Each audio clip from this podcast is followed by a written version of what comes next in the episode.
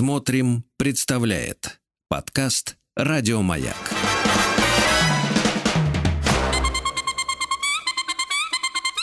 Провокация. Ну что ж, добрый вечер, дорогие радиослушатели. Вы слушаете «Маяк», а на его волнах вы слышите «Провокацию». Это шоу, которое веду я, его ведущий, психолог, психотерапевт Сергей Насибян. Ну и вот уже семнадцать ноль девять, это означает, что, в общем-то, суббота идет хорошо. А раз она идет хорошо, то почему бы нам с вами не поговорить? Не поговорить бы нам с вами, конечно же, о вас. Надо сказать, что я готов рассказать и о себе, если вдруг вам это понадобится.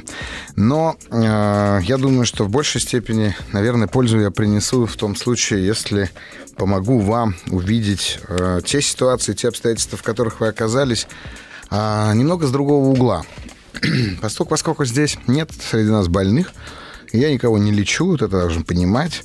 Все, что я могу сделать, это рассказать вам о том, где находится точка вашего выбора, из которой вы оказались в той ситуации, которую вы, соответственно, не можете самостоятельно разрешить. Ну, а для того, чтобы со мной поговорить персонально, вы можете позвонить по номеру телефона плюс семь четыре девять пять семь два восемь семь один семь один. В общем-то, также у вас есть возможность, если вы стесняетесь разговаривать или боитесь, может быть, то тогда пишите в WhatsApp свои вопросы по номеру телефона плюс семь девятьсот шестьдесят семь сто три пятьдесят пять тридцать три. Но я думаю, что вы, в общем-то, уже вполне себе привыкли к тому, что вы можете задавать мне вопросы в процессе прямого эфира. А у меня такое кредо, знаете ли, отвечать на все вопросы. Также, также оставляйте свои вопросы в специальной форме в разделе «Маяка» на сайте «Смотрим». Наши редакторы с вами свяжутся для того, чтобы вывести вас в эфир, если что, в следующую передачу. Ну и, конечно, я не могу не сказать о том, что набирает обороты наш видеоподкаст «Провокация» в разделе «Маяка» на сайте «Смотрим». И также вы можете там оставить заявку, если у вас есть неимоверное, непреодолимое желание принять участие в записи этого видеоподкаста. Вам не нужно будет никуда ехать.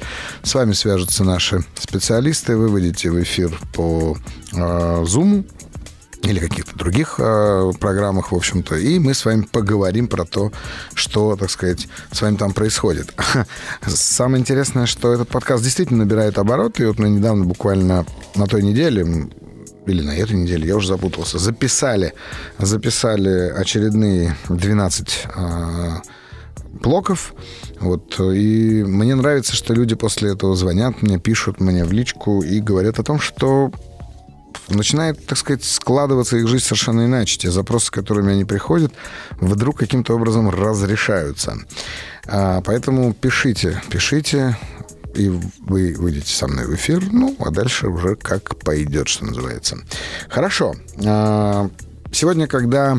Сегодня у меня вообще такой достаточно спонтанный день. Обычно я все очень как-то жестко планирую, как настоящий невротик, и всегда знаю, чем я буду заниматься с утра и до вечера. Но сегодня я спонтанно оказался на корте впервые в жизни, пятьдесят лет мне почти. Я решил поиграть в большой теннис, научиться. Ну и что я хочу сказать. Большой теннис, наверное, прекрасный вид спорта. Не знаю, удастся, когда, поддастся он мне или нет, смогу ли я когда-нибудь научиться. Вряд ли уже я посещу Уимблдон в качестве игрока, но при этом при всем спонтанность. Спонтанность, спонтанность, спонтанность. Вы знаете, больше, уже почти двадцать лет я занимаюсь психологией, разными практиками. Я много езжу э, в различные места, связанные с духовным э, ростом, потому что я изучаю религии почти всю свою жизнь, сколько я, по крайней мере, себя помню. Мне очень интересна философия. И, и вот во всем этом я каждый раз сталкиваюсь с тем, что самое главное в жизни, то, что, ну, как показатель жизни человека, это его э, способность к спонтанности. Потому как каждый раз, когда мы совершаем какие-то действия непроизвольные или действия не автоматизированные нашими паттернами психологическими, мы каждый раз получаем фантастическое удовольствие. Меня часто спрашивают, зачем я каждый год езжу в Индию, потому что в Индии, вот Индия, она сама по себе культурологически так устроена, что там вообще не работают никакие планы, и все должно быть абсолютно спонтанно. И поэтому ощущение жизни, которое нам дает это самое действие, оно, конечно, феноменально. Феноменально, потому что, мне кажется, оно лежит, в принципе, в основе нашей жизни в целом. Вот. Ну и спонтанно у нас есть звонок, насколько я знаю. Давайте поговорим. Добрый вечер.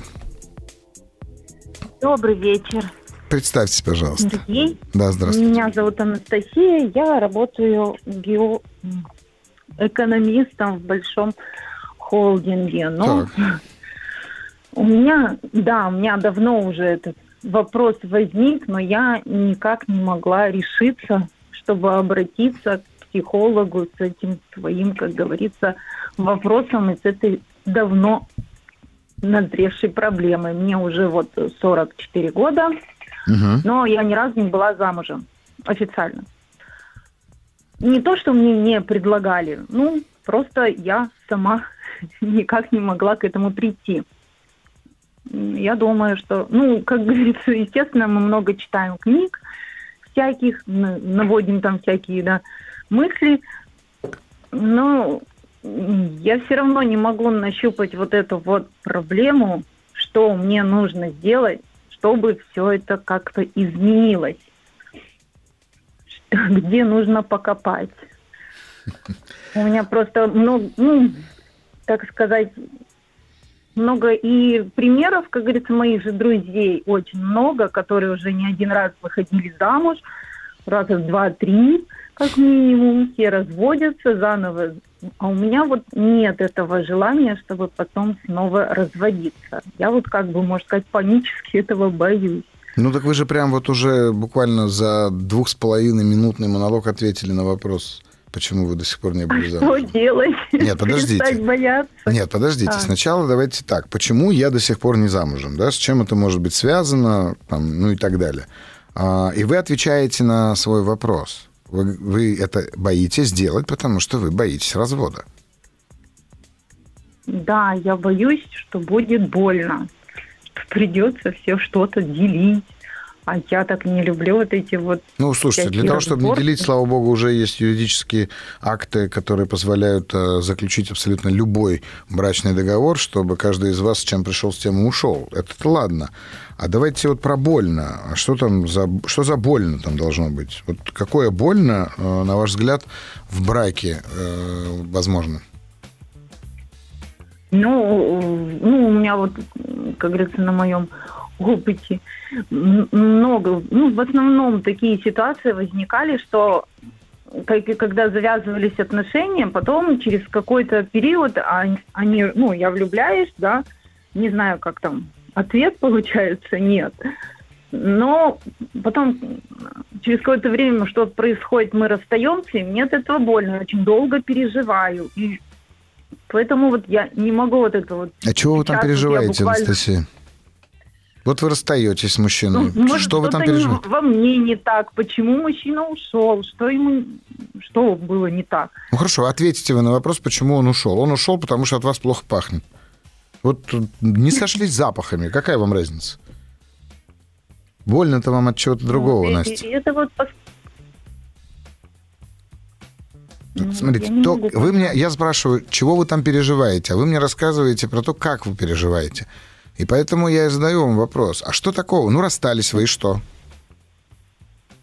Ну, я опять одна. Да, хорошо. Это, смотрите, не, можно сказать, как? Я опять одна. Можно сказать, оу, я опять одна. Это, смотрите, я опять одна, как начало новых отношений, или я опять одна, как конец прошлых? Тут же вот вопрос заключается в том, как вы на это смотрите. И вы имеете право смотреть так, как вы смотрите. Я ни в коем случае... Я вообще, в принципе, против позитивной психологии в этом смысле. И я, я сейчас задаю вопрос не для того, чтобы вас уличить в каком-то подходе или в, не знаю, в депрессивном воззрении. Нет-нет-нет. Я хочу э, услышать очень такую, ну, как сказать, важную для вас вещь. Человек от вас ушел, вы от человека ушли, ваши отношения рас, расслоились, разрушились, вы расстались. Где вам больно, но Настя? Но я ведь не хотела.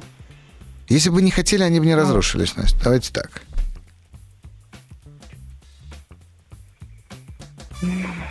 Вот, вот у меня и замкнулся круг. Я понимаю, что я подсознательно, видимо, выбираю таких мужчин, с которыми... Угу, угу. С, с которыми которых, лучше расстаться до того, как вы поженитесь, да?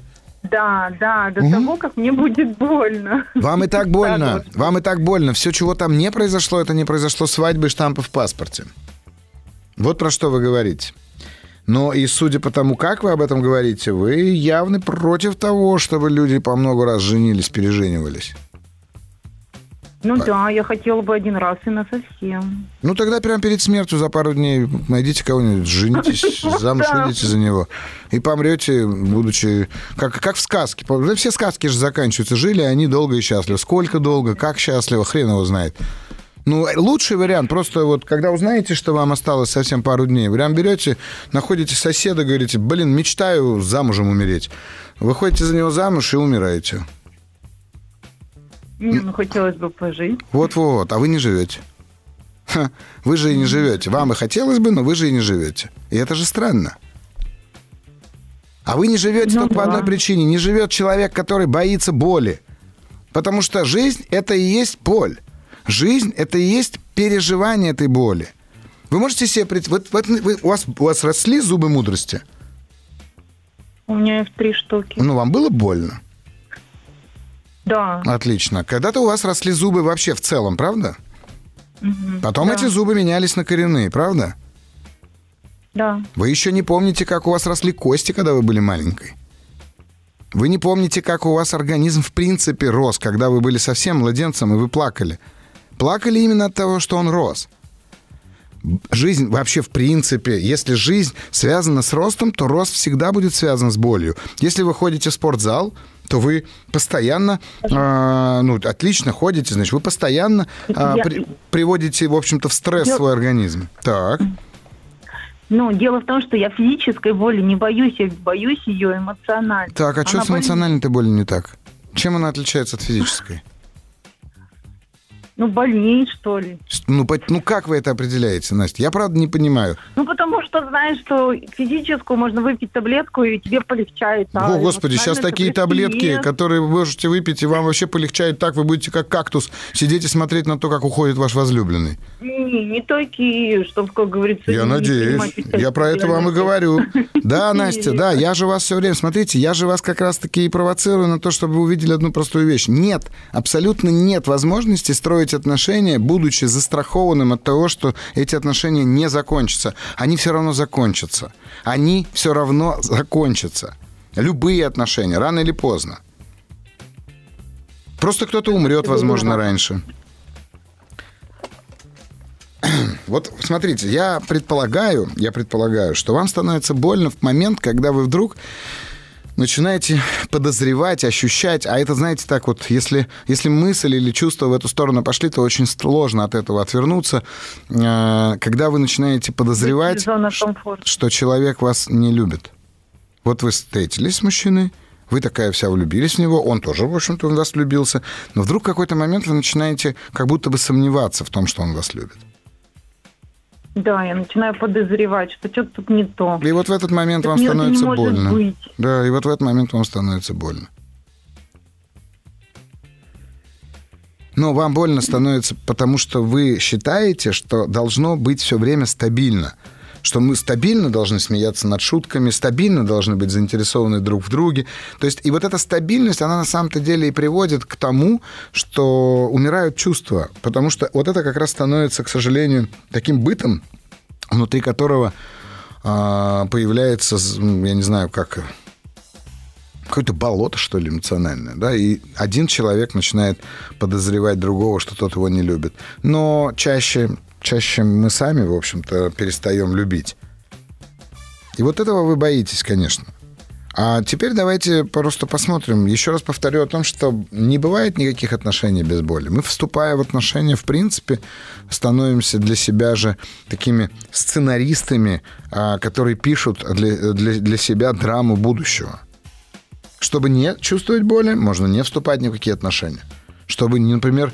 А помните прекрасную песню «Если у вас нету тети, то вам ее и не потерять». А если вы не живете, вам и не умирать. Конечно. А это же... Ну, там собаки нет, ее не отравит сосед. Это же прям вот песня про нас с вами. И здесь... Про меня, в частности. Как? Про меня, в частности. Про нас с вами, я вас умоляю. Конечно же, у меня, например, собака умерла, когда мне было двадцать пять лет. И я никогда в жизни больше не заведу собаку. Никогда в жизни я не заведу Нет, собаку? Мы завели. Не, мы вы, завели, вы, вы, мол... тоже вы молодцы. Я очень переживала. Я вот. сидела, буквально три месяца. Ну, отлично, проревели три месяца и завели новую, правда? С мужчинами то же самое? Нет, мы, мы долго не заводили, вот буквально недавно завели, ну, лет, наверное, десять прошло. Только. Так вот, Настя, с мужчинами то же самое. Ушел, поплакали, завели другого. И все, вот так... И потом опять плакать. Нет, слушайте, в какой-то момент вы умрете раньше, чем он уйдет, я же вам говорю. В один из этих случаев вы умрете раньше, чем он уйдет. И так все заканчивается, другого варианта нет. Думаю, если вы хотите раз и навсегда. Вы просто верите вот в эту историю и в эту идею про то, что вот там уж надо выходить раз и навсегда. Нет, наверное, наверное, так хорошо. Мои родители вместе живут уже... Сейчас сколько? двадцать три, шестьдесят два года. шестьдесят два года они живут вместе. Здорово. Нет, это не здорово. Это не здорово, просто в Советском Союзе квартир не давали. Я как-то рассказывал в одном из эфиров, что я у папы спросил: пап, если бы у тебя была вторая квартира, ты бы ушел от мамы? Он говорит: конечно, ушел бы. Шутка была, конечно, но в этой шутке была доля шутки, остальное правда, понимаете? В Советском Союзе действительно было все устроено так, что люди не расставались, потому что жить было негде, банально. Ну, и там же были всякие эти, эти как их...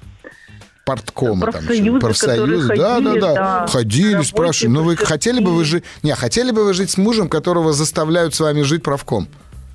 Я думаю, что нет. Или заставляет с вами жить невозможность куда-то уехать. Я тоже думаю, что нет, Настя. Поэтому я и говорю, что да, вы боитесь этой боли. Более того, самое сложное в этом во всем, то, что вы рассказываете, что, конечно, вы сильно привязаны, у вас есть такое, знаете, как убеждение, что вот замуж надо выходить, еще раз повторю, раз и навсегда. Нет, неправда. Это, это как бы было бы круто, если бы было так. Но можно такое? Блин, ну можно такое, правда можно. Знаете... Ну да, хотелось бы человека такого, чтобы близкий был, но совсем вот. Угу. А нет? Как-то рассасывается куда-то. Да потому что единственный близкий человек насовсем для вас – это вы. И никаких других людей не существует близких. Мама – не близкий вам человек, папа – не близкий вам человек. Дети вам не будут близкими, вам, людьми, потому что вы сами себе близки. А если вы начнете, как сказать, настаивать на том, чтобы другие становились для вас близкими, вы станете их душить, тогда они тоже уйдут. Это как дети, которым даешь вот цыпленка, и они его задушивают насмерть, удивляются, что он не дышит. К сожалению, любовь такая, и я поэтому вам и говорю, что не надо бояться, надо знать одну простую вещь. Любые отношения, люб... вообще все, что начинается, заканчивается. Вот это закон Вселенной. Даже эта Вселенная, физическая Вселенная, она когда-нибудь нахрен взорвется. Значит, надо заставлять себя не бояться? Нет, бояться, бояться и делать, Настя. Но вот, все равно идти конечно, навстречу страху? Конечно, конечно, только так. И никакого другого варианта нет. И как я уже сегодня начал, больше спонтанности во всем в этом. Ну и поверьте, не так сложна ваша проблема, поэтому сходите к психологу. Вот буквально несколько сеансов сходите к психологу, и все у вас в этом смысле сложится гораздо легче. Потому что, ну что я вам за пятнадцать минут тут э, не вылечу же вас, правда? Не, ну вы мне дали толчок того, что, я надеюсь, можно вести диалог. Я надеюсь. Я изначально, у меня старшая дочь вот недавно закончила на психолога и получила диплом, ну и она мне тоже отправляла, ну, ну я вот... Не знаю, как я могу рассказывать такое, вот выворачивать душу личное. Ну, кажется, можете, могу. Можете, можете, конечно, можете. Вы очень, вы очень смелые, и я уверен, что вы с этим справитесь. Спасибо, что позвонили нам. Спасибо. Спасибо вам. До свидания. А, э, автор Карлсона. Линдгрен Астрид, если я правильно произнес. Однажды э, в интервью... Э, Лунгиной э, на вопрос, как вы смогли написать такую книгу, будучи обычной деревенской женщиной, рассказала очень классную историю. Она сказала: знаете, я с братьями и сестрами росла в тени великой любви моего отца к моей матери. Он каждое утро начинал с молитвы о том, что он благодарил Бога за то, что тот послал ему нашу мать. И однажды их мать умерла. И вот следующее утро после похорон ее отец начал молитву с того, что он благодарил Бога за то, что тот забрал ее первой, чтобы она не переживала то, что переживает он. Великая любовь, великая боль. И никогда не бывает по-другому. Никогда не было по-другому и никогда не будет по-другому. Поэтому бойтесь, но любите, что я могу сказать. Ну, снова добрый вечер. И снова с вами я, Сергей Насибян, ведущий шоу «Провокация» на «Маяке». Мы продолжаем нашу программу. Мы здесь разбираем различные ситуации, обстоятельства, в которых вы оказались. Ну и моя задача как можно скорее показать вам ту точку, в которой вы приняли собственное решение там оказаться. А, знаете, в, одна из моих любимых цитат из Бхагавадгиты — это когда Кришна говорит о том, что а, начало последствий всегда означает конец выбора. Когда мы приходим к психологу, мы, в общем-то, всегда рассказываем о том, каких, ну, мы оказались в условиях, которые являются на самом-то деле последствиями наших предыдущих выборов. Знаю, что это очень сложно для осознания, потому что многие взрослые люди, которые, по крайней мере, точно думают о себе, что они очень ответственные, не способны определить, что такое ответственность. Ответственность — это, в общем-то, всегда наша связь с тем результатом, которым мы оказываемся. А наша, весь наш образ жизни всего лишь навсего, так сказать, совокупность подобных результатов. Ну что ж, а вы мне звоните, конечно же, по номеру телефона плюс семь четыре девять пять семь два восемь семь один семь один. Это для того, чтобы поговорить со мной в прямом эфире, а можно даже и поспорить. Ну, либо пишите в WhatsApp свои вопросы по номеру телефона плюс семь девять шесть семь сто три пятьдесят пять тридцать три. Также оставляйте свои вопросы в специальной форме в разделе «Маяка» на сайте «Смотрим», чтобы наши редакторы с вами связались. И сегодня, ну, вообще, в принципе, с этого момента, я надеюсь, навсегда, у вас есть возможность также стать соучастником, соучастником видео-подкаста на сайте «Смотрим», «Провокация», где я буду говорить с вами уже, так сказать, с глазу на глаз, а не с уха на ухо.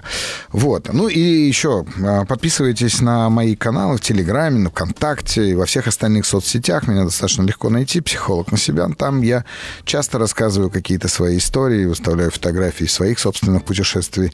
Ну, либо отвечаю на вопросы, которые у вас там есть возможность мне задать. Ну и давайте такой вопрос нам пришел. Добрый день, Сергей. В чем заключается психосоматика аллергии на пыльцу? Можно ли сказать, что цветение — это лишь некий триггер? Как понять, что аллергия в конкретном случае связана с психосоматикой, и как в таком случае от нее избавиться? Угу. Давайте так. Если мы вообще, в принципе, говорим о психосоматике, мы, в принципе, должны э, понимать, что нам надо от, тогда убрать вообще, отстранить подход аллопатической или доказательной медицины и говорить о том, что абсолютно у любого заболевания есть психосоматическая основа. Психосоматическая, ну, что там, господи, это же определяет просто тот факт, что внутри нашей психики всегда есть определенные процессы, которые срабатывают на те самые триггеры. И в большинстве случаев я убежден, что аллергия действительно, особенность, она, ну, как бы не врожденная, а приобретенная, хотя и с врожденной можно работать с точки зрения психосоматики. Приобретенная аллергия всегда будет, в общем-то, сигналом к тому, что вы сопротивляетесь, сопротивляетесь какому-то обстоятельству. И тогда вы просто, ну, активизируете, психически активизируете вот этот самый э, психотриггер. Знаете, в Гималаях есть такое место, очень мне нравится, называется «Долина цветов». Там одновременно цветут триста видов лилий и пятьсот видов рододендронов. Считается, что человек, проведший там три дня, хотя это невозможно практически сделать, потому что там на ночь надо покидать это место, но если ты три дня там переночуешь, ты забудешь о том, как тебя зовут. Вот там такое количество пыльцы. Я, правда, честно говоря, когда-то попал, шел жуткий дождь, и поэтому пыльцы не было. И, в общем-то, почти не видел ничего. Вот, но удивительное место. Поэтому, да, подумайте о том, чему вы сопротивляетесь, когда цветет то, на что у вас, так сказать, аллергия. И, возможно, вы сами найдете этот ответ. Ну, а если нет, обращайтесь к специалисту, это несложно. А у нас есть звонок. Добрый вечер. Добрый вечер. Представьтесь, пожалуйста. Меня зовут Анна. Очень приятно. Здравствуйте, Анна. Первый раз участвую а в, вы не волнуйтесь. в вашей программе. А или волнуйтесь, но все равно продолжайте. У меня дело в том, что такая ситуация, ну, то есть триггер постоянно повторяется много лет один и тот же по поводу работы. Я постоянно ищу а, себя, свою специализацию, но вот вроде бы я уже подошла к этому, э, и вот снова какие-то как откаты назад происходят. Подождите, а что значит откаты? я устраиваюсь на работу, угу. я не хочу угу. устраиваться на работу, я хочу работать на себя. Так, а что я же вам мешает? Вы взрослая женщина, свободная взрослая женщина, да, что вам мешает работать на себя? Должна быть клиентская база, но какой-то... Подождите, кем вы хотите работать на себя? Психологом. А, вы психолог по образованию, вы специалист-психолог? Да, да, специалист-психолог, только закончила недавно. Так, отлично. Устраиваюсь, устроилась в школу, но понимаю, что это не мое именно в школе. Uh-huh. Из-за uh-huh. зарплаты, и вообще все, что uh-huh. происходит, мне uh-huh. интересно. А... Именно в муниципальных учреждениях. Да, я вас понимаю прекрасно. А почему вы не можете себя продать? Не знаю. Да нет, знаете, вы же психолог. Откуда вы нам звоните? Страхи. От, откуда вы нам Город звоните? Город Ростов-на-Дону. Город Ростов-на-Дону. Я думаю, что в Ростове-на-Дону нас сейчас слышат, ну, точно десяток тысяч человек. Давайте прорекламируем вам, вас на весь Ростов-на-Дону.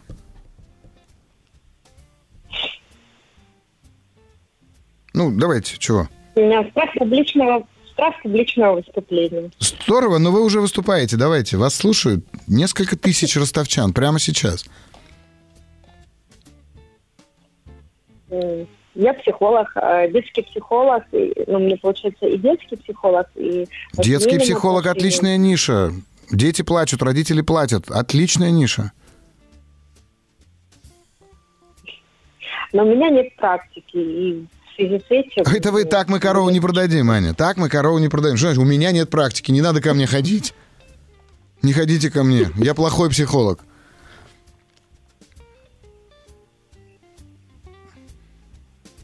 Давайте, давайте, смотрите, что с вами происходит. Что с вами происходит прямо сейчас? Сейчас плачу. Отлично. О чем вы там плачете? От чего вы плачете? Что вы чувствуете? Что с вами? Ну, прям как ком в горле. Конечно, ком в горле. Так, перед кем вам стыдно-то, я не пойму. Вот прямо сейчас стыдно перед ну, кем? Перед... Перед людьми. Какими нафиг людьми? Вы их знать не знаете, и они вас тоже. Вот конкретно сейчас прям. Ну, если... Аня, давайте, вот прям кто сейчас стоит в голове вашей и машет вам пальцем и говорит, нельзя себя хвалить, нельзя быть такой выскочкой, надо быть скромной? Ну, я предполагаю, но именно не помню, кто, кто бы это был здесь. Ну, вот. Серьезно? Я без имени назову сейчас? Да. Да. Что да? Ну, я не знаю. Или, ну, я не, Подождите, два психолога раз, разговаривают и... сейчас друг с другом. Психологи как должны разговаривать? Один другого спрашивает, как думаешь, как у меня дела? У вас плохо. Потому что мама, папа, бабушка, дедушка, плевать, кто из них там, но кто-то же вас воспитывал, Ань. И вы прямо здесь сейчас скромничаете. Угу. А зачем? Вам что, правда кажется, что скромность – это благое какое-то качество, которое вам что-то приносит? Да вы врете. Скромный человек никогда в жизни бы не позвонил на радио. Ну, кажется, что да, но я понимаю, что это не так. Конечно, не так. Ну, вы же психолог, как минимум, еще. Вы точно знаете, как, так сказать, вы же врачеватель человеческих душ. Я однажды был на исповеди, так получилось, в православном монастыре, не, не по своей воле, на удивление. У настоятеля монастыря, не буду называть имен, который мне сказал, говорит, ты кто? Я говорю, я психолог. Он говорит, что ты знаешь о душе? Дело было в Греции, а поэтому, как бы, когда ты говоришь слово «психолог», ты априори начинаешь говорить на греческом, вот, а поскольку, поскольку он тоже грек, он значит, говорит, что ты знаешь о душе? Я говорю, ну, судя по количеству клиентов, что-то знаю, и немало. Так вот, мы с вами психологи. Мы изучаем человеческую душу. И вы должны изучить свою собственную, Ань. Ну, посмотрите, правда, вот эта ваша ложная скромность, это то, что вам не дает набрать практику. Это то, что не дает вам работать самой на себя. Потому что первое, что вам необходимо сделать, конечно, вам необходимо себя научиться продавать. Но продавать себя не равно обманывать людей.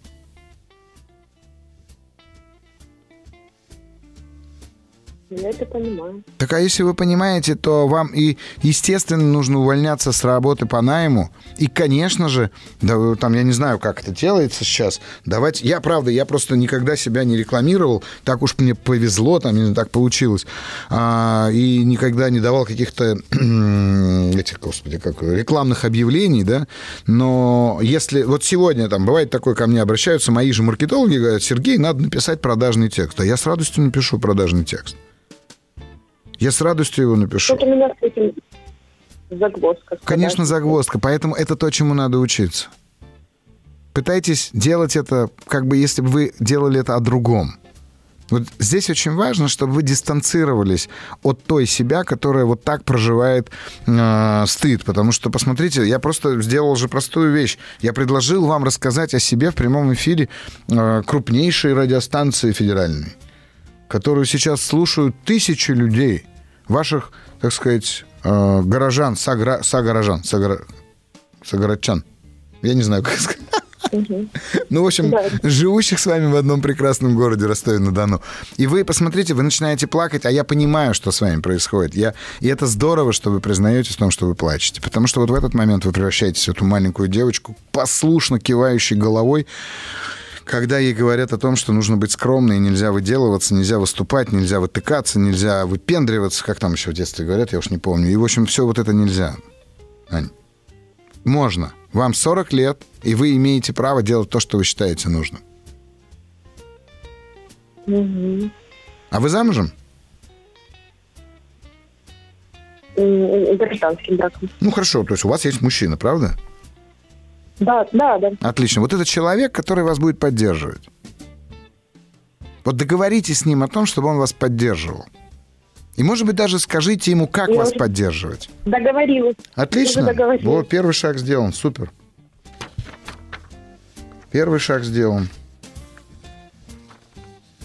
Поэтому дерзайте и обрящите. Вам понятно, куда смотреть, Ань?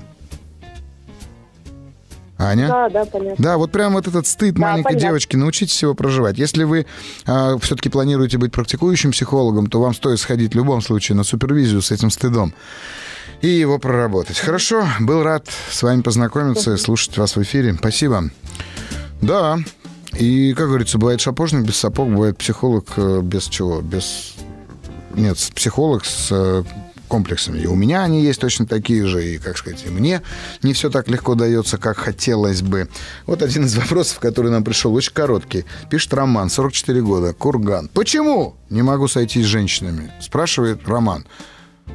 Блин, ну потому что вас мама в детстве не любила. Что я могу ответить? Как я могу ответить на этот вопрос? Почему вы, Роман, не можете сойтись с женщинами? Может, ну, я не знаю, какие еще варианты. Я вообще, в принципе, всегда, даже сам себе на вопрос «почему?», всегда отвечаю «потому что мама в детстве не любила». С точки зрения психологии и психоанализа можно абсолютно любую проблему, с которой вы столкнулись во взрослой жизни, списать на то, что мама в детстве была виновата. Это абсолютная неправда, я с этим абсолютно не согласен, но всегда легко ответить. Вот. А вот если вы зададите себе вопрос, в чем ваша выгода от того, что вы одиноки и не сходитесь с этими самыми, как вы говорите, женщинами, вот там есть возможность увидеть собственную ответственность. Ну что ж, звоните нам по номеру телефона плюс семь четыре девять пять семь два восемь семь один семь один. Это для того, чтобы поговорить со мной в прямом эфире, вот как только что разговаривала Аня. Ну или пишите свои вопросы в WhatsApp плюс семь девять шесть семь сто три пять пять три три. Да, с вами снова Сергей Насибян. Веселимся и ликуем, насколько это возможно вообще в наших сегодняшних реалиях. Ну, я повторю, что вы можете нам позвонить по номеру телефона плюс семь четыре девять пять семь два восемь семь один один, и также написать WhatsApp или Viber плюс семь девять шесть семь сто три пять пять три три. А вообще кто-нибудь пользуется Viber'ом, интересно, в последнее время? У меня есть Viber, точно, но ничего, кроме поздравлений с Рождеством, я там не получаю, мне кажется. Вот. А, так, что же, что же, что же, что же. У нас есть звонок? У нас есть звонок. Добрый вечер. Да-да. Здравствуйте. Добрый вечер. Представьтесь, пожалуйста. Александр Лапин. Архангельская область, поселок Шалакуши. О, я там жил вопрос. неподалеку, Саш. Александр, простите. Жил там неподалеку. Было да? дело. Да-да, на Лодвинске. На Лодвинске, а я сам с Архангельска. Ну вот Рядом. Видите, почти земляки. Так, какой же у вас да. вопрос? А вопрос такой. У вас э, метод провокативной психологии. Так говорят. Концентрации. Так. Угу. А почему он вызывает такую критику таких вот э, консультантов, психологов? Как почему? Даже... Как почему? Потому что он совершенно не экологичный, потому что ему никого нигде не обучают, потому что, ну как, потому что он очень опасный, потому что он, в отличие от любого другого подхода, не наматывает сопли на кулак, например. Вот почему. Да и, в общем-то, все эффективное. Все эффективное в этом мире подвергается критике, что нормально. Ну, мне ваш подход очень нравится. А мне приятно. Но дело в том, что я обучался, преподаватель, лектор так активно, так и выступала против, угу. что весь дальнейший, можно сказать, мой энтузиазм к психологии погас. Угу. Но они пропагандируют. Вот фильм «Триггер». Я понимаю, что это полный аналог вашей методики. В первом сезоне а, все кейсы — это кейсы моей работы. Во втором сезоне уже нет, а, а дальше ну, так не совсем знал, нет. Понимаете, вот вышел час на вас, и почему-то так вот. Просто наболело на душе. А почему психодраму тогда принимают? Там есть элементы провокации. Ну, смотрите, в психодраме есть элемент провокации. Более того, в психодраме все-таки мы же с вами понимаем, что а, провоцирует, как правило, а, в психодраме сама группа. А если мы с вами говорим о провокативном методе, то там провокатором является непосредственно терапевт, психолог. И, ну, скажем так, психодрама все-таки не, не столь директивна, как провокативный метод. Поэтому я думаю... Ну и потом, знаете как, вы же, вы, раз вы психолог, вы же точно должны помнить, как сильно а, критиковал психодраму Фрейд. Ну, в общем-то, Фрейд все критиковал, кроме психоанализа, настоятельно, не так даже, старательно делая все, чтобы ничего, кроме психоанализа, не существовало. Но, слава богу, от него отделялись умные люди и, в общем-то, выявили огромное количество различных направлений психологии. Я не согласен с вами. С чем? Что он всех критиковал. Чего? Что он всех критиковал? В всяком случае, он читал Достоевского. А Нет, Достоевский – это наш Фрейд. Достоевский наш а Фрейд... Конечно. На ну, Западе это Фрейд, на Востоке у нас Достоевский. Ну, я не буду спорить, я так, конечно, не считаю, но при всем уважении к Достоевскому, все-таки Фрейд в этом смысле врач и ученый, а Достоевский писатель. Не знаю, не, не буду спорить. Достоевский, Достоевский на дух не, не переносил даже слово «психология». Карамазовых у него даже глава есть, что это как вот психология на всем. Ну, конечно, потому что, потому что вы же понимаете, что в конце девятнадцатого, начале двадцатого века, в общем-то, психология возникла в процессе великого кризиса а, христианства. И если до, значит, конца девятнадцатого, начала двадцатого века всегда в точке кризиса веры и религии возникали философские школы и доктрины, то в этот раз возникла еще и психология, чем навредила, на мой взгляд, всему человечеству. Ну, плюс то, что Австро-Венгрия разваливалась, и Российская империя разваливалась. Ну, так-то мы сможем ну, с вами да, еще дойти, направление... безусловно, безусловно, но тогда мы с вами не можем еще и, так сказать, снять со счетов такой фактор, как индустри... индустриальная революция, переезд сельского населения в города, ну, там куча всего. Вот там-то и появилась вот эта идея, что мама во всем виновата. Да-да, ну, я совершенно с вами согласен. Ну, отлично, хоть на чем-то поговорить. Ну, надеюсь, ответил на ваш и вопрос, Александр. Самое, надеюсь, ответ... вы ответили на мой вопрос. Супер, спасибо большое. Супер. Рад был, рад был познакомиться, коллега. До свидания. Так, ну что ж, давайте вопрос. Вопрос, у нас тут есть вопрос, вопрос. Всю жизнь надеюсь на встречу со своей половиной, пишет Лика, сорок девять лет, Москва. Родственной душой, жду чистой настоящей любви. Единение душ. Отношений было много, но отношения ради отношений неинтересны. Тем более после того, как почувствуешь вкус мистического, тантрического, душевного, духовного единения. Но такое счастье выпадает редко и далеко не всем. И мужчина по всем параметрам подходящий, думаю, таким являющийся, просто испугался и не решился меня свой, менять свой устоявшийся быт. Не могу отказаться от желания такого союза, как «Мастер и Маргарита». Но есть и страх просто не дождаться этого. Было много разочарований, боли, два развода, боязнь этой боли и страх от того, что это повторится, есть, и он высок. Но мое желание было еще до этих разочарований. Помогите, пожалуйста, разобраться. Лика, я даже не знаю, как вам помочь в этом смысле разобраться, потому что, ну, смотрите, если вы верите вообще, в принципе, в легенду про то, что существуют какие-то половинки душ, которые должны обязательно встретиться, то вы заложник этой легенды. Я боюсь, что из этой легенды выбраться будет практически невозможно. На мой взгляд, в отношениях... Вот особенно, если мы рассмотрим отношения «Мастера и Маргарита». Вы там употребили слово «тантрический». Я могу, конечно, и в эту сторону пойти, но давайте про «Мастера и Маргариту». Там ведь в отношениях прикол заключался в том, что и «Мастер», и «Маргарита» любили себя в этих отношениях больше, чем второго. И это было очень важно, это было очень круто. И они за свои чувства боролись. А когда вы ждете, когда появится тот, кого любить будет правильным, или кого любить будет верным, или кого любить будет духовно определенным или объяснимым, ну, я боюсь, что вот в этом смысле вы оказываетесь в заложниках одиночества, о котором мы поговорим чуть позже. Звоните, пишите нам. Я с радостью буду отвечать на ваши вопросы. У нас еще целый час эфира. Пишет тут, тут просто Владимир. Ну что ж, это не то.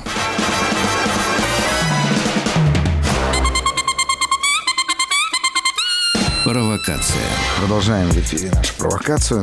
А с вами ее ведущий Сергей Насибян. И мы отвечаем тут на разные вопросы. И вот у нас сегодня в эфире Полина и Лена. Здравствуйте. Жур... Здравствуйте. Журфак МГУ. Здравствуйте. Вот они пришли задавать вопросы, да? Мы с вами поговорим сегодня. А, мы, да, мы пришли поговорить. Полина хотела узнать про одиночество у вас. Отлично, Лена подвела сейчас. Так, давайте. Мне кажется, это просто сейчас очень интересная тема, когда люди оказываются в одиночестве, не всегда даже выбрав его. То есть это не решение человека, а или отверженность, или такая невозможность найти, что ли, для себя какое-то место. Ну, смотрите, проблема... Э, в одиночестве же в самом по себе нет проблемы. Когда вы сидите одна на каком-нибудь, там, не знаю, балийском пляже и смотрите на закат, все, что вам хочется в этот момент, чтобы не было туристов и балийцев, да? Чтобы насладиться этим закатом. Или там вот я только что вернулся с гор, когда ты смотришь на горы, тебе хочется, чтобы никто не мешал вот этому... фантастическому масштабу твоего собственного mm-hmm. воззрения, потому что ты офигеваешь с того, что твои глаза, оказывается, могут смотреть на шестьсот километров. И ты не понимаешь, как это возможно, и вот ты наслаждаешься. И вот только важно, чтобы тебя никто не трогал, да? Одиночество, например, мамы троих детей, которые мечтают о том, чтобы они уснули одновременно и поспали хотя бы часа четыре, и никто бы ее не трогал. Это одно одиночество. Другое одиночество, когда человек чувствует себя брошенным, когда человек чувствует себя покинутым, то он начинает мучиться и страдать от того, что с ним не так. И вот тут его одиночество совсем другой формы. И мы этого боимся, да. Ну, еще же и плюс ко всему сегодня, ну, как сказать, пропагандируется идея того, что все должны быть где-то друг с другом. Но зачем? Мне кажется, сейчас еще... пропагандируется, может, в некоторой степени такая токсичная идея, ну, не токсичная, это такое модное слово, нездоровая идея э, хасл культуры, что вы, посто... вот вы должны быть одни, чтобы самореализоваться. И это тоже как-то влияет да, да, на Давайте сначала переведем, что такое хасл культура. Я, правда, не знаю. Это, по большому счету, идея вот этой идеальной самореализации человека в обществе. То есть угу. вы должны быть успешными в соответствии какому-то своему стандарту, но это часто подразумевает, что вы еще в этом успехе абсолютно одни. А успех, в принципе, это одиночное понятие, скорее Мне всего, кажется, значит. Это, наоборот, здоровая э, штука, потому что сначала, ну, объективно, чтобы вступить в здоровые отношения, нужно что-то из себя представлять, а не искать, э, чтобы другой человек, условно, какую-то дыру у тебя в груди... У вас на журфаке закрыл. Специально этому учат, что ли? Я-то просто где-то уже слышал. Чему? Что вот сначала я должна стать кем-то, прежде чем вступить в здоровые отношения. Для того, чтобы вступить в здоровые отношения, нужно быть просто здоровым человеком. Не надо достигать ничего, а не что, надо никому как, что доказывать. Как стать здоровым человеком? О, а здоровому человеку отношения вообще не нужны. Смотрите, я не знаю, как стать здоровым человеком, в том смысле, что вряд ли мы встречаем с вами на улице человека, не обладающего разного рода невротическими расстройствами. Ну, правда, ну просто у нас культура невротическая, да, и мы, мы таковы, да? Но если говорить по-честному, то, пожалуй, человека, здоровье человека психическое в этом смысле определяет отсутствие у него необходимости отношений. Вот, когда у человека нет такой необходимости отношений, да, угу. тогда отношения становятся, ну, они становятся как цветы в комнате. То есть, если их нет, ну, нет. А если они есть, то классно. А вот это, о, прости, пожалуйста, да. вот эта необходимость, от, необходимость отношений у людей, это признак чего? Какого-то нарциссического желания быть признанным? Необходимость или... отношений? Да-да-да. Наверное, даже необходимость, не необходимость отношений как таковых, а обходимость вот... Необходимость, хорошее слово, обходимость. Необходимость признания в отношениях. То есть вот желание, чтобы вас любили, чтобы это постоянно как-то подчеркивалось, оправдывалось. Это что такое? Знаете, много лет назад, уже много очень лет назад, я расскажу вам историю своего успеха, как, мне, как ее можно было бы рассказать. Mm-hmm. Я вел тогда передачу на одном из федеральных каналов, и, ну, в общем-то, меня стали уже узнавать на улице, там, задавать мне странные вопросы. Я пришел на встречу в кафе, лето, московское лето, значит, на Покровке, по-моему, где-то это было, значит, открытые окна, можно было тогда еще курить, я закурил сигарету, заказал себе кофе, жду встреч. Лежат какое-то количество журналов, тогда еще выпускались журналы, господи, я такой старый, значит, лежит какой-то журнал. Я беру журнал, просто открываю, думаю, так, почитаю, и читаю, думаю, господи, надо же, какой умный, какие умные вещи говорит человек. Кто же ты? Я так переворачиваю назад и понимаю, что это интервью у меня берут. Да, а, сам, а больше всего меня удивило, когда я закрываю этот журнал, он называется журнал «Вендинг». Я и свадьбы, это вот просто вообще в разных вселенных. И у меня взяли интервью. И, и реально это интервью можно найти в интернете. А, это первое большое интервью для какого-то издания. И суть как раз была именно ответ на ваш вопрос, Полина. А, меня спрашивают, типа, вот, почему после брака, после бракосочетания люди так меняются? Что происходит с людьми, что после штампа в паспорте люди, ну, как, как будто бы на другом человеке женился или за другого человека вышла замуж? Я в это не верю, если честно. А, ну, с опытом поймете, Лен. Нет, так действительно бывает. Ну, вопрос же так поставлен. Вы же сами журналисты, вы понимаете, так поставлен вопрос. Для того, чтобы ответить на этот вопрос, я журналистке говорю. Я говорю, ну, скажите, вы замужем? Нет, вы хотите замуж? Она говорит, ну, было бы неплохо. Я говорю, вы зачем замуж собираетесь идти? Она говорит, ну как, ну, чтобы быть счастливой, чтобы быть, быть любимой, чтобы быть в безопасности, чтобы быть, как, ну, в общем, реализованной, да. Вот теперь смотрите, если человек идет в отношения с требованием быть таким после того, как эти отношения начнутся, это означает, что у меня этого сейчас нет, поэтому я надеюсь, что ты мне это дашь. А другой-то человек тоже с этим пришел в отношения. Он пришел прям ровно с этими травмами, и он тоже хочет быть любимым, счастливым, там, я не знаю, обласканным или еще каким-то, да. И вот встретились два этих одиночества, про которые пишет нам Лика, да, и такие, мы же только что, вот прям мы же, мы же были с тобой как одно целое, мы же прям понимали друг друга с полуслова, правда же, даже, да, но только как теперь только мы стали с тобой мужем и женой, теперь я считаю, что ты обязан делать меня счастливым или обязана делать меня счастливым, и вот тут, оказывается, а нету у партнера этого. Как бы два одноногих человека, если поженились, они не становятся двуногими же, они остаются одноногими. И вот, к сожалению, две половинки сошедшиеся, они становятся целым. Получается, проблема в недостатке разговора, какой-то коммуникации. Вы знаете, мне сегодня моя супруга как раз очередной раз задала вопрос. Она тоже психолог, и она, значит, хочет открыть такой центр семьи, где будут как раз готовить людей к семейным отношениям. Угу. Психологически будут готовить, потому что, правда, ну, люди не подготовлены туда идут в большинстве случаев. А, а, а в отсутствии разговоров здорово, если так, но нас ведь не учат разговаривать в отношениях. Вот я, например, своего папу, который шестьдесят два года женат на моей маме, они счастливо живут, как, ну, как, как кажется, возможно, со стороны, да? А я задаю папе вопрос. Я говорю, пап, слушай, а ты маму любишь вообще? Ну, потому что мой папа не говорит моей маме, я тебя люблю. Ну, я не слышал за пятьдесят лет, вот мне пятьдесят, я не слышал. Мне тоже, надо сказать, не говорил. Грустно. Мой папа... Не, не грустно вообще. У меня, как бы, ему не надо было говорить. Он всей своей жизнью показывал, что он меня любит. Но я уверен, что женщине этого недостаточно. Понятно, что он дарил ей цветы, там, какие-то подарки делал, да, и так далее. Ну, советская такая семья. Знаете, как отвечает мой папа на вопрос, любишь ли ты маму? Он говорит, ну, я же с ней живу.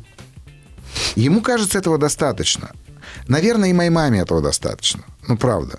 Наверное, моей маме этого достаточно. Как-то они там друг другу... Они, они доказали друг другу, что они любят друг друга. У них была тяжелая, сложная жизнь, там, начало шестидесятых годов, они там голодные там, и так далее, да, и как бы вот сейчас вокруг них там внуки, правнуки бегают, дети, ну, и так далее. Ну, как бы они, они уже все... Им не надо ничего больше доказывать, но говорить они не умеют. Но при этом, при всем, в моей семье никогда не ссорятся. В моей семье под запретом ссоры. А это нормально, разве? А, нормально это или ненормально? Как психолог точно могу сказать, что это ненормально. Но как ребенок, живший в этих обстоятельствах, это, конечно, прекрасно. А на вас это как повлияло? Допустим, вы в первый раз поссорились со своей будущей тогда еще женой. Вы как-то пережили ссору? Если пример родителей был такой, что вот... Вы знаете, в первом браке я прожил семнадцать лет, у меня двое детей, и мы развелись спустя семнадцать лет по моей инициативе, но мы в прекрасных отношениях и сейчас. Так вот, мы ни разу не ссорились, мне кажется. Ну, потому что как раз под запретом были ссоры. А вот сейчас у меня брак, когда я уже психолог, она психолог, мы умеем ссориться. И я вам так скажу, мы десять лет уже женаты. Мне кажется, мы только года полтора назад как научились ссориться. Несмотря на то, что, еще раз повторю, мы оба психологи. А у нас есть психологи, мы ходим к семейному психологу. А, но при этом, при всем, научились мы ссориться только недавно. А вот почему, в общем-то, и идея вот этого института отношений, института семьи, назовем это так, а, пришла в голову, потому что людей этому надо учить. Потому что есть огромное количество элементов, психологических элементов, которые как раз Лена изучает психологию как наука, которые не позволяют... То есть они прям научно доказаны, есть аспекты нашей психики, которые не дадут вам услышать вашего партнера, если... А там вот после «если», если у вас совпали травмы, если у вас, там, я не знаю, случился перенос, случился контрперенос. И есть прекрасная песня, послушайте ее, ее написал такой певец, дядя Солнышко, ну, по крайней мере, так себя называет. Он услышал мою сорокаминутную лекцию на одном из каналов, ныне закрытых, вот, где я, соответственно, читал лекцию. Я ее назвал так, что если у тебя была мама, у тебя есть проблемы априори. Это не я сказал, это сказал, если я правильно помню, Адлер. Но он, услышав это, написал мне, можно я возьму это за основу песни? Сказал, да, конечно. Прекрасная песня, называется вот, если у тебя была мама, то у тебя есть проблемы. А почему только мама? Хороший вопрос. Все женщины задают мне его. Потому ну, что это папа... Это да, ненормально. Ненормально? Да, ну, в смысле? Родители оба как бы ответственны за своего ребенка. Безусловно, родители оба ответственны за своего ребенка, но при этом, при всем, мама точно есть. Вот в чем дело. Понимаете? Папы может не быть. Вообще. Ну, у меня есть примеры знакомых, у которых только отцы. Нет, безусловно, но папа-то, мама-то там тоже была. Где-то же мама была. Как-то же этот ребенок вылез из нее. Ну, как-то да, но если вот в моменте... Нету. Нет. Но смотрите, все равно она понятно. Виновата, например, если не, ее нет. Вопрос не там виновата. Это же не про вина, не про вину. Это про то, что... Вот просто сам факт того, что я родился от этой женщины, которая называется мама, дает мне основание ее винить. Но это вообще не значит, что она виновата. То есть это немножко про вот этот первый э, цикл по Фрейду. Первый полное цикл по принятие Фрейду. Матерью. Да-да-да, абсолютно так. И более того, э, поймите, один из самых драматических э, аспектов жизни любой личности – это рождение. Второй, равный по драме, будет смерть, когда все остальное покажется вообще ерундой. Э, вот эти вот разводы, расставания, не нашла, не нашел, там, не знаю, и так далее, разочарования какие-то. И в процессе этого рождения ребенок, конечно же, проходит очень сильный травматический опыт. И именно это звучит, в смысле, именно это определяется, что если у тебя была мама, то у тебя есть проблемы, потому что процесс, процесс первичной сепарации от матери, происходящей вот в процессе просто того, что ребенка отторгает организм матери, это же, представляете, отторжение какое происходит. То есть вот ребенок такой, девять месяцев все было нормально, да? Что, нормально все было? Что началось-то? В этот момент э, женский организм начинает сокращаться так, что его просто выдавливает. И ребенок, соответственно, появляется такой на свет и думает, фига себе. А может ли быть так, вот если мы застряли на этом первом этапе, а, то есть у нас очень идеализированный образ мамы, может ли это и как, скорее, это влияет на наши дальнейшие отношения? Как вот... если мы одиноки, можем ли мы как раз это оправдать тем, что мы остались вот с этим идеализированным образом матери?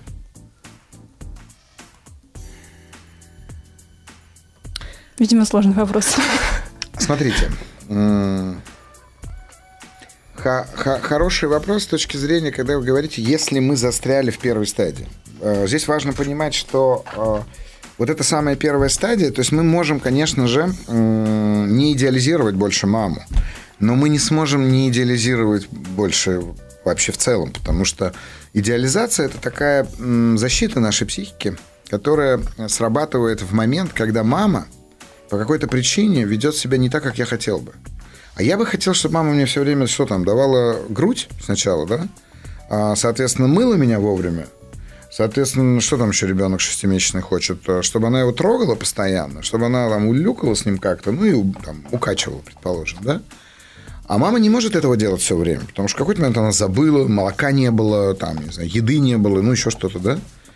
А потом я хочу, чтобы она мне все время давала, например, конфеты, и все время со мной играла. И, все. И самое главное, я еще хочу, чтобы она все время радовалась, что бы я ни делал. Потому что, когда я был совсем маленьким, когда я был... Ну, я, когда говорю «я», это каждый из нас, то вне зависимости от того, как я себя вел, меня любили. Меня любили, если я описался, меня любили, если я обкакался, меня любили, если я поел, если я не поел, срыгнул, не срыгнул. Меня все время любили. Там как-то меня дергали за щеки, там, не знаю, целовали в пупок и так далее, да?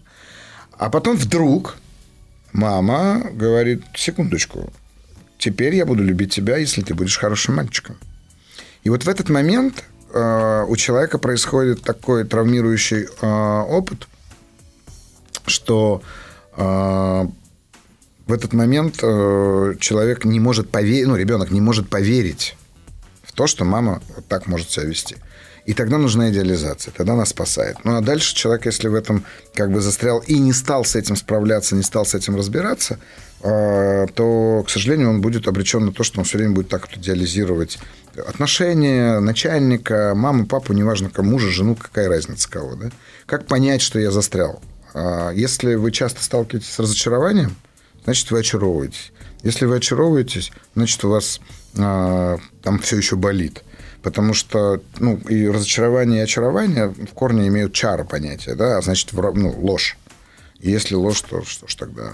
Ничего с этим уже не сделать. Получается, мы переигрываем вот этот травматичный опыт с матерью на других людях, просто переносим черты матери на какого-то другого человека, очаровываемся, разочаровываемся, и так всегда. Мы будем переносить не черты матери, мы будем искать идеальную мать в этом случае. Mm-hmm. Мы ее будем все время искать. Как вот этот мамонтенок, который... Все время искал маму, в итоге нашел слониху, ну и удовлетворился. И как тогда нужно отрывать, получается, вот этот образ матери от образов людей, которых мы встречаем?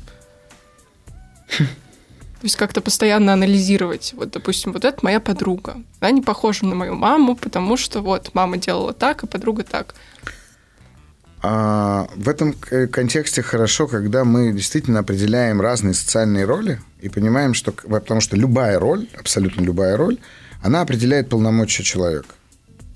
И когда мы говорим, что это мой друг, например, да, то у друга вот такие полномочия, товарищ такие полномочия, подруга там вот такие полномочия, возлюбленный такие полномочия. Но всегда будет определяться именно по роли. И это хорошо, если вы материнскую роль снимете со всех других людей. Это будет непросто, но это будет классно. Я, кстати, хотела спросить про одиночество. Вернуться, короче, к отношениям. Если у человека нет романтических отношений, но при этом у него есть, например, близкий друг, он может таким образом восполнять как бы этот отсутствие отношений романтических? Слушайте, ну подходит. Давайте так. Вот мне было семнадцать, там сколько? Наверное, почти восемнадцать лет, меня бросила... моя первая любовь. Да? Вот она меня бросила. Я поклялся, как все клянутся восемнадцать лет, что никогда больше у меня не будет романтических отношений. А в девятнадцать уже женился. А, но понятно, что до момента, когда у меня появилась другая девушка, которая стала моей женой, меня поддерживали мои друзья. Ну, пацаны. Да, в общаге. Как меня поддерживали друзья в общаге, понятно. Вот, все говорили, соответственно, мы, как сказать, когда разговаривали, мы друг друга убеждали, что все женщины такие, да чё ты, да не стоят они того, а я прям плакал, что там, ну, как бы переживал все это дело. И замещал я свое вот это отсутствие романтических отношений своими дружескими посиделками, конечно. А вот, кстати, вопрос... Но романтические отношения все-таки подразумевают еще сексуальные отношения, которые тоже необходимы в этом возрасте. Ну, а бывают люди, которым не нужны сексуальные отношения. Бывают ли такие люди, или вы утверждаете, что бывает, они бывают? Бывают, бывают. А бывают. Сексуальные люди? Нет, девушки, вы молоды, и, как сказать, вы м, говорите, э, так, знаете, тенденциозно в этом смысле, потому что вот вы говорите, есть асексуалы. Я в курсе, что есть такая, такое направление. А в наше время они назывались иначе, давайте так. Вот. И в этом смысле, бывают ли такие люди действительно, которым это не нужно? Не уверен, вот правда не уверен. То есть бывают люди, которые справились с этим, бывают люди, которые страдают от этого, но они остаются в этом страдании. Но ну, как бы, ну, ну, наверное, бывают такие люди.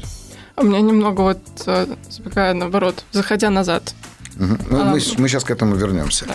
Слушайте нас и дальше. Ну что ж, суббота, восемнадцать тридцать семь практически, и вы на канале «Маяка».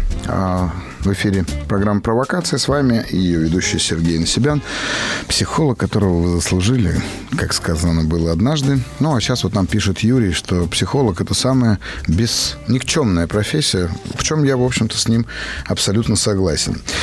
Вы можете звонить нам в прямой эфир по номеру телефона плюс семь четыре девять пять семь два восемь семь один семь один, а также писать в WhatsApp по номеру плюс семь девять шесть семь сто три пять пять три три. Но самое главное, у вас есть возможность прийти к нам в видео-подкаст «Провокация», и вы можете оставить заявку об этом на, в разделе «Маяка» на сайте «Смотрим». Для того, чтобы с вами связались наши редакторы и вывели вас в видеоэфир, когда это будет возможно. Поверьте мне, это и смотрится классно, и, мне кажется, это полезно. Ну, а мы продолжаем разговаривать с Леной и Полиной. Они задают мне разные вопросы, ставят меня в тупик. Я стараюсь выкручиваться как могу. Давайте, девушки. Мне кажется, можно вот как раз с того начать, с чего мы закончили в прошлом получасе. Вот это агрессивная стадия, агрессивная такая фаза после расставания. Обязательна ли она? И насколько без нее можно переживать расставание, горе и вот такие вещи тяжелые, травмирующие? Вот здесь, прежде чем отвечать на этот вопрос, надо как-то представить нашим радиослушателям, как выглядит Полина. Полина такая милая молодая девушка, которая очень милая и старается так мило задавать вопрос. И мне вот интересно, Полин, а что не так-то с агрессивной частью? Нет, мне кажется, с ней все хорошо. Просто Тогда у меня... зачем без нее? Мне кажется, это такая агрессия вообще, наверное, сейчас. Очень сложная эмоция, потому что на нее многие люди... И я тоже в какой-то момент накладываю такой запрет. Вот-вот, я про это говорю. Да-да, то есть злиться нельзя ни в коем случае, потому что это плохо, некрасиво, это доставляет дискомфорт другому человеку. Это же такая защитная реакция. Да, это действительно защитная реакция, но при этом, при всем, без агрессии никогда никто не сможет, во-первых, отстаивать свои границы и уж точно расширять собственные границы. Это первое. Второе, вы же поймите, вот эта агрессивная стадия, которую вы так назвали, она же эволюционно сформировалась. То есть, ну, как, вот представьте себе, в первобытно-общинном каком-нибудь там веке строя, не знаю, там, четыре тысячи лет назад, пять нет, там, тридцать тысяч лет назад. Бросила какого-нибудь первобытного нашего пращура, наша прапрапрапрабабушка какая-нибудь, не, не состоявшаяся, скорее всего, он приходит, соответственно, к своему там какому-то корешу первобытному и говорит, прикинь, вот такая ситуация. Ну, тот, что он должен сказать? Он говорит, да забей. А как забить-то? Ну как, забить просто забыть? Нет. Бухать тогда еще не бухали, я думаю. А что делать-то? Сходи к шаману.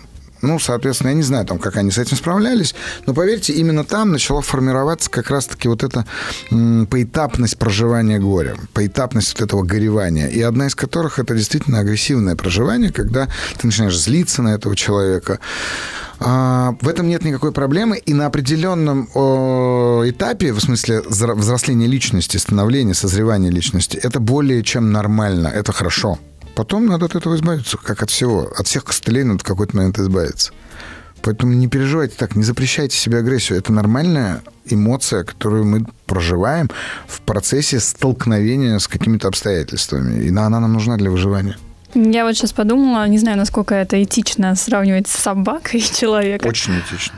А, ну, когда мы трогаем собаку, например, как ей не нравится, она обязательно огрызается. И она не думает, ну, вот, во-первых, у нее нет способности как бы размышлять, мы так считаем. И на уровне рефлекса она сначала дает ответ, потом она успокаивается. И я думаю, поэтому, ну, поэтому можно судить, что это обычная реакция человека, как раз вот, как вы сказали, защита своих границ. И надо понять, что это норма. Если вы хотите... Э, тут неважно, ваша психика подбирает для вас максимально удобную или удобоваримую форму этого проживания. И если вам надо забыть об этом человеке, то его агрессивно надо из своего сердца вырвать. Но, знаете, когда я однажды у своего учителя спросил, как, как отпустить человека, которого ты любишь? Так приходится иногда. Да? Потому что любой человек, которого вы любите, если вы будете жить достаточно долго, вам придется потерять их большое количество. И он ответил, казалось бы, он же ответил очень простую вещь, но она очень сильно изменила мой подход в отношениях вообще, в принципе, с людьми. Он сказал, что отпускать надо человека, а чувства можно оставить. И здесь же важно понимать, что мы страдаем в момент расставания, потому что не способны обладать с объектом своих чувств. А обладать и любить не равно. А уметь любить, не обладая, очень трудно. Но только так и можно научиться этому. А какая стадия пойдет после агрессии? Вот, условно говоря, мы очень некрасиво расстались с каким-то другом. Сначала мы злимся. И, естественно, какую-то часть... вины э, за вот это расставание и за нашу боль перекладываем на него. Угу. А потом вот мы пережили вот эту стадию, позлились. Угу. Что дальше идет? Я думаю, в какой-то момент вы просто привыкаете к этому, а потом забываете об этом. Я так думаю. А потом вы встречаетесь с этим человеком спустя десять лет, когда вы уже совершенно в другом возрасте и понимаете, что это была такая фигня, о которой вы расстраивались, спорили, ссорились, и понимаете, что это того не стоило. Поэтому я думаю, что... Я, я никогда не думал про то, какие это могут быть этапы, но какие бы это ни были этапы, то... Знаете, мы же злимся чаще всего, когда, как вот вы, Лен, правильно сказали, что если мы собаку гладим не так, как ей надо, то она там, как-то огрызается, пытается укусить, да? Мы же так же, как эта собака, по, случаю, по сути, рефлекторно ждем, чтобы вся жизнь складывалась только так, как мы хотим. А когда она складывается не так, как мы хотим, мы злимся. Вот ко мне буквально недавно пришла девушка на прием первый. И я говорю, в чем проблема? Молодая, красивая, успешная девушка. Она говорит, у меня претензия, говорит, к миру, он несправедлив. Круто, отлично, есть чем работать. Он действительно несправедлив. Да, но идея несправедливости, она же такая очень идеалистическая. Ну, потому что там сначала должна появиться идея справедливости. А вот идея справедливости будет абсолютно идеалистической. А когда вот мы говорим об одиночестве, а если злость, это такое второе чувство, потому что сначала есть боль, там как-то нас оскорбили или что-то еще, мы сначала возмутились, потом разозлились, и это куда-то вот эту злость вылили. А вот с одиночеством это как работает? В какой момент человек а, начинает ощущать вот это одиночество, такую тоску? Ну, смотрите, перманентно я абсолютно убежден, что психически мы все устроены так, что мы все себя ощущаем одинокими. Потому что вот это одиночество, оно как бы сформировалось именно в момент рождения. Потому как, представляете, вот я считал, что я с мамой одно целое, а потом вдруг я не одно целое. Вот это вот стремление к слиянию с большим, чем я, потом перерастает, ну, там, в суеверие, в веру, в Бога, в любовь, вот в эту во вторую половинку, потому что мне все время надо слиться. Мы уж не будем уходить в сексуализированную теорию Фрейда, да, которая, что там... Вот, там поэтому сама, сама идея такая, что все время есть кто-то больший, в контакте с которым я буду чувствовать себя а, лучше. Да? Именно поэтому же люди а, так легко идут на участие в разного рода акциях, в разного рода там, не знаю, партиях, потому что любой изм, там, неважно, это будет коммунизм, феминизм, антисексуализм, то есть к чему бы и кому бы я себя не причислил, мне кажется, что так мне будет жить легче, я, я буду не настолько одинок в том, что, ну, условно, девушки не обращают на меня внимания, потому что я теперь асексуал. У меня теперь есть теория. А вот Есть, вы с вами чуть-чуть поговорили про причины одиночества, и что есть момент, когда мы сами выбираем это одиночество. Я называю это природой одиночества. Да-да, выбираем уединиться, да. Угу. Вот это одна природа одиночества, вторая природа – это отторжение. А что, если мы сами как бы отвергаем людей, но потому что у нас какой-то есть стандарт, и это вроде как не человеконенавистничество в полной такой мере, но, с другой стороны, это еще совокупляется с каким-то желанием сливаться с людьми все равно. Как, вот это, как с этим работать? Если с этим можно работать... Да, с этим точно можно работать через признание собственной дихотомичности как раз, да, потому что, ну, это же не просто так является ключевым законом диалектики, единство и борьба противоположностей. Наше сознание абсолютно дихотомично, потому что оно раздвоено. Потому что в сознании есть один, который, условно говоря, считает, что вот это хорошо, другой, который считает, что вот это плохо. И когда мы смотрим на любой объект, мы одновременно всегда хотим стремиться к тому, чтобы хорошее было на моим, условно говоря, плохое моим не было. Да, в буддизме это определяется привязанностью ко всему благому и непривязанностью к всему, что причиняет тебе боль. Ну вот и это и есть ключевая дихотомия. Да? Когда мы вдруг переходим в состояние равностности, когда мы понимаем, что, во-первых, люди нам ничего не должны, мы людям точно тоже ничего не должны. Люди не должны соответствовать никаким нашим критериям и уж точно ожиданиям от них. Да? То тогда нам становится сильно проще просто вести с ними отношения. И в этом смысле вы, вы, вы же, в принципе, с одной стороны, как я говорю, вы... М- по природе своей одиноки, но в то же время стать по-настоящему одиноким в этом мире невозможно. А если у нас какой-то эмоциональный блок стоит, или мы не можем открыться людям, и тоже чувствуем себя одинокими, хотя, по большому счету, у нас есть с кем поговорить, просто мы сами вот не можем рассказать какие-то важные вещи. Что делать? Да, что делать? Обниматься с людьми. Вот... Обнимайтесь не меньше шестнадцати раз в день, только по-настоящему обнимайтесь. Неважно при этом, с кем вы, с одним человеком будете обниматься шестнадцать раз, или с шестнадцатью по одному, или с восьмью по два раза, вот неважно. Но важно, чтобы в момент, когда вы контактируете с человеком, вы обнялись с ним, обнялись так, чтобы ваши груди соприкоснулись, и какое-то время надо постоять так. Не надо неловкость свою вымещать в похлопывании по спине, не надо проскачиваться, не надо ничего говорить, надо просто несколько секунд оказаться в объятиях другого человека, вне зависимости от его пола, его социального статуса, его религиозного предпочтения, его образования, это вообще не важно. Обнимайтесь как можно больше, и вы увидите, что вы потихонечку таким образом через тело разблокируете те самые эмоциональные блоки. И... Вот еще такой вопрос, очень быстрый. Если мы приходим к разным людям с разными запросами, кому-то мы рассказали про свою научную деятельность, кому-то рассказали про проблемы в личной жизни, кому-то рассказали тоже про друзей, а, а нужен ли нам единый человек, в котором можно реализовать все вот эти запросы одновременно? Я в это, во-первых, не верю, во-вторых, я считаю, что это категорически неправильно, потому что тогда вы все эти роли намешиваете в одного человека, а он умрет.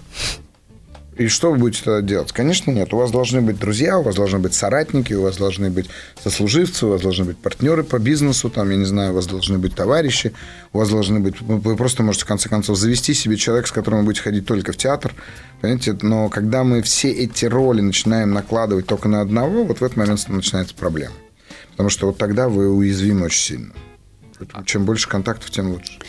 Я просто хотела отметить, тут, э, вы сказали, что э, и все, мне никто не нравится, я не люблю людей. Я асексуал, немножко хотела поправить, потому что асексуальность – это не про э, лишение себя отношений в принципе. Это когда человек, ну, на физическом уровне не чувствует влечения сексуального. И он может быть в романтических отношениях, но как бы без... Может быть. Да. Тогда мы должны тоже это рассматривать либо как некую проблему, либо когда человек не видит эту проблему. Вот тут два разных совершенно подхода. Ну что ж, мы с вами прервемся буквально на несколько минут, а потом мы будем уже завершать наш сегодняшний эфир. Ну что ж, у нас осталось всего три минуты нашего эфира. Полина и Лена, задавайте мне свои вопросы. И мне было очень приятно, что вы так прекрасно сегодня зашли и разбавили наш эфир. Поговорить с живыми людьми – это приятно. Нам тоже очень понравилось. Спасибо, что разрешили посидеть здесь у вас. Не просто посидеть, а по, прям поработать. Да, пообщаться. Причем на интересные темы. Угу. Вот а, мне было интересно еще. А, есть книга Ларри Кинга как разговаривать, с кем угодно, когда угодно, где угодно. Она такая очень популярная среди первокурсников, наверное, всех факультетов журналистики, просто Я потому что читала. Она... И хорошо. Ну, она правда хороша, что говорить. Да, потому что там, по сути, разбиваются какие-то мифы об отношениях и как раз о диалоге с людьми. Вот все, ну или хотя бы похожие какие-то методики, как те, которые предлагает Ларри Кинг, они работают с людьми, которые, ну, очень закрыты. Вот они не могут найти себе какого-то близкого человека, друга, и пробуют эти методики, они не работают. Не работают почему и почему работают? Я думаю, что... Я не помню, какие там методики, конечно, так вот на память, но я абсолютно уверен, что как инструмент это работает абсолютно все. Другой вопрос, что не все люди способны этому так учиться. Да? То есть у каждого просто свой подход. Знаете, Будда, когда просветлел, оставил восемьдесят четыре тысячи способов просветления. Но никто не просветлевает особо. Хотя вроде как он нашел для всех инструменты. Вот, поэтому Ларри Кинг написал, но у Ларри Кинга есть характер, есть темперамент. У вас есть характер, есть темперамент. Если с характером вы еще что-то можете сделать, с темпераментом вы не сделаете ничего. А личность ваша, по сути, это совокупность одного и второго. Да? И а, в этом смысле просто иногда бывает, что темпераментно не подходят кому-то эти инструменты. При этом, при всем, знаете, каждый раз, когда меня задают вопрос: Сергей, скажите, что вы посоветуете вот подростку, мне там сыну или дочери, почитать что-нибудь, чтобы он научился как-то коммуницировать? Я все время а, предлагаю читать Карнеги «Как завоевывать друзей». Это такая банальная штука, но, во-первых, надо сказать, что мой путь начался с нее, наверное, потому что, когда я был подростком, эта книга просто, ну, она только появилась, и, на самом деле, там очень все просто, и все очень четко и понятно, главное делать так, как говорят. Но это все работает, абсолютно точно. Работает заводить друзей по книге? Конечно. Абсолютно точно работает. Просто сначала вы делаете вид, что вы дружите, а потом вы начинаете дружить. Да, такая fake it till you make it. Да, абсолютно так и есть. Притворство вообще, в принципе, незаслуженно э, охаянное качество, потому что притворяться – это то, с чего ребенок начинает вообще, в принципе, в этот мир проявляться. Ну что ж, с вами был Сергей Насибян, это была «Провокация», и сегодня такая необычная. Спасибо, Лена, спасибо, Полина. Спасибо. До новых встреч, спасибо. До свидания. До свидания. Еще больше подкастов «Маяка» насмотрим.